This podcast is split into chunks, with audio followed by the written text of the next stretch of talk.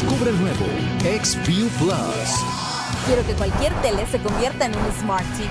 Y descargar las mejores apps de juegos, música y clima directo en mi televisión. Quiero un paquete repleto de pelis y series. Y no quiero que porque tenga más me cobren más, ¿eh?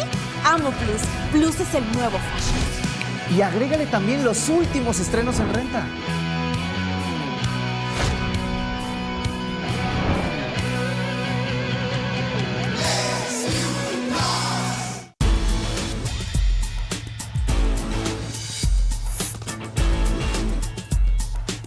Meganoticias Colima. A continuación, en Meganoticias.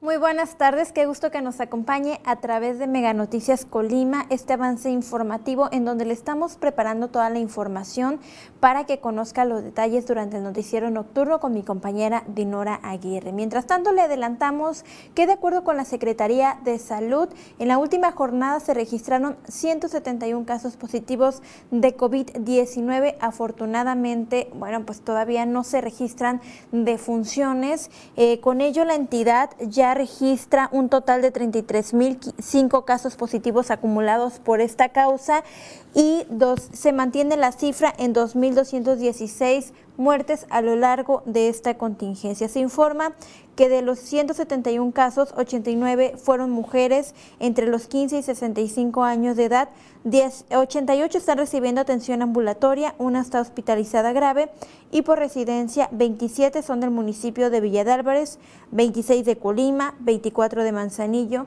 siete del municipio de Tecomán, dos de Armería, dos más de Cuauhtémoc y una de Comala. Mientras tanto, fueron sesenta y ochenta y dos eh, hombres diagnosticados como positivos al virus SARS-CoV dos de entre los cinco y más de sesenta y cinco años de edad. Todos están recibiendo atención ambulatoria y por residencia treinta y uno son de Villa de Álvarez, veintitrés de Colima, dieciséis de Manzanillo, seis de Tecomán, cuatro de Cuauhtémoc y dos de Coquimatlán. En esta jornada también se registró un caso foráneo en una mujer menor de sesenta y cinco años de edad que está hospitalizada grave y será registrada en su entidad de origen. También dan a conocer las eh, autoridades en materia de salud que pues Colima mantiene su nivel de riesgo moderado en color amarillo, sin embargo se encuentra a solo dos puntos porcentuales de pasar a nivel de riesgo alto al color anaranjado en el semáforo epidemiológico. Y bueno, también se informa que en las últimas cuatro semanas se tiene cuarenta punto ocho veces más casos que los registrados semanalmente hace un mes. Con ello también eh, se da a conocer que el avance en las mediciones del semáforo de riesgo epidemiológico demuestran un crecimiento de cuatro a diez indicadores en la tasa de reproducción efectiva, que pasó de uno punto diez a uno punto trece, y en la incidencia de casos estimados al subir de catorce punto tres a ciento diecinueve punto dos por cada cien mil habitantes. En porcentaje de positividad del virus SARS-CoV dos pasó de quince a cuarenta y tres por ciento y la tendencia de síndrome COVID escaló de cero punto setenta y seis a trece punto noventa y dos, todo eh, lo cual da una ponderación de dieciocho puntos, lo que coloca al Estado a dos puntos porcentuales, ya le mencionaba, de alcanzar el riesgo alto y pasar a semáforo naranja. De la misma manera, la Secretaría de Salud precisó que la variante Omicron tiene menor vir, viru, virulencia, pero esto no significa que pase eh, o que sea de menor gravedad.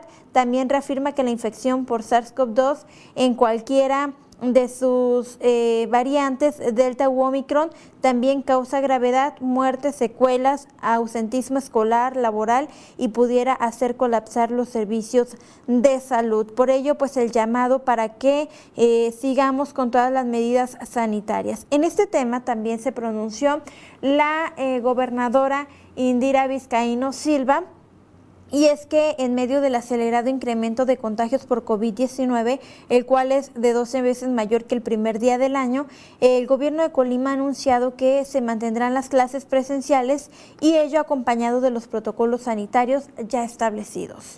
Responsablemente hemos decidido mantener la vuelta presencial a clases. Esa decisión es responsable y si en algún momento la situación de la pandemia cambia, tengan por seguro que actuaremos en consecuencia. presenciales, el setenta y cinco por ciento de planteles, el sesenta y cuatro por ciento del estudiantado y el ochenta y cinco por ciento de personal.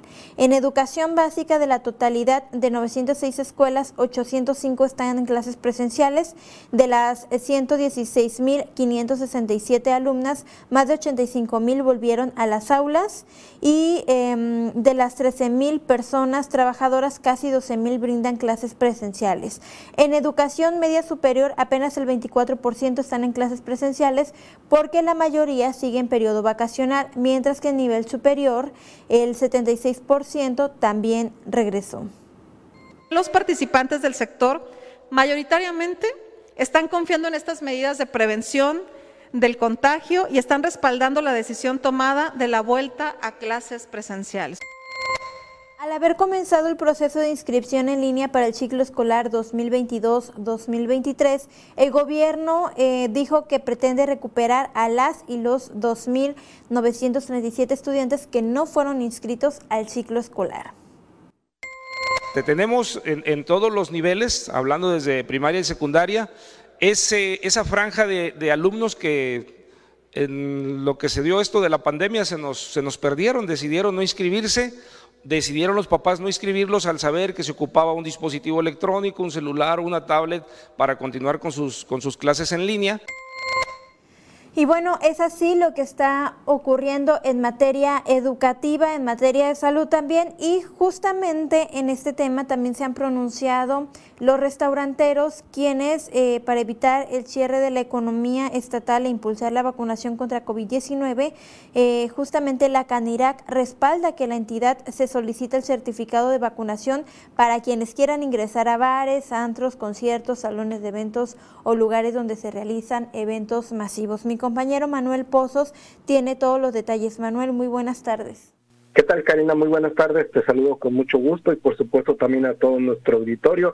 Efectivamente, hoy tuvimos la oportunidad de hablar con el presidente de la Canirac aquí en Colima, Felipe Santana Linares, y pues bueno, nos comentó que eh, por parte de de la Canirac se respalda precisamente esta situación, como ya se está haciendo en otros estados, por ejemplo Jalisco, quien se ha pronunciado también que eh, va a solicitar a, a las personas que presenten sus certificados de vacunación a quienes quieran ingresar precisamente a los bares, a conciertos, a los partidos de fútbol, en los estadios también se está solicitando. Pues bueno, aquí, aquí eh, la Canirac considera que es una buena opción aquí en Colima, porque incluso hasta se fomentaría la vacunación para todas aquellas personas que no sean que no se han vacunado precisamente, y aquellos que todavía les falta una segunda dosis, en este caso, que por alguna situación de, pues incluso hasta de desidia, de no quererse vacunar, de no quererse aplicar esa segunda dosis, pues lo hagan complet, por completo, ya tengan su certificado de vacunación,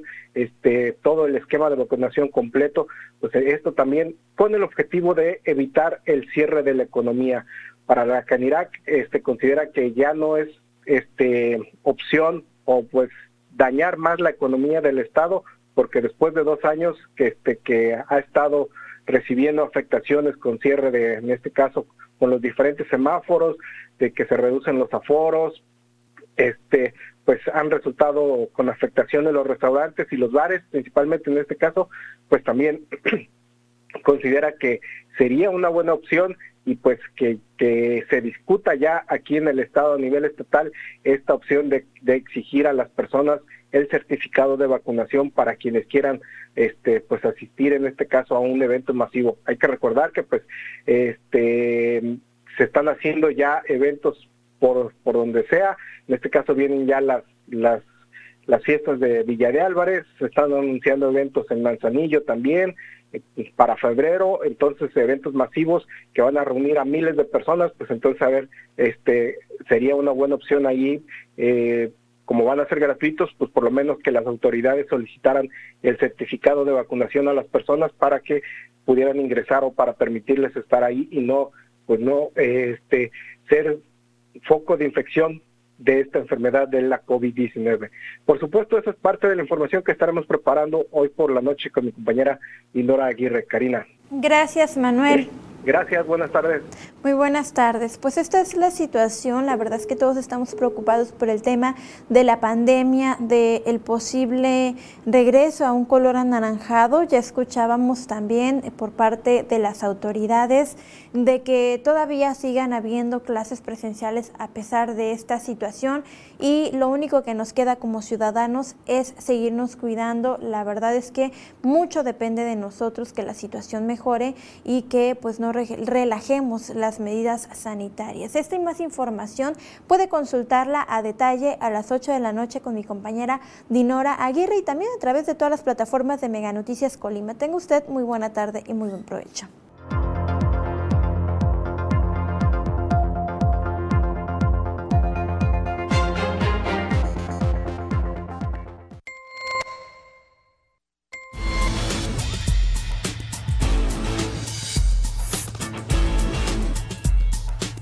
Meganoticias Colima.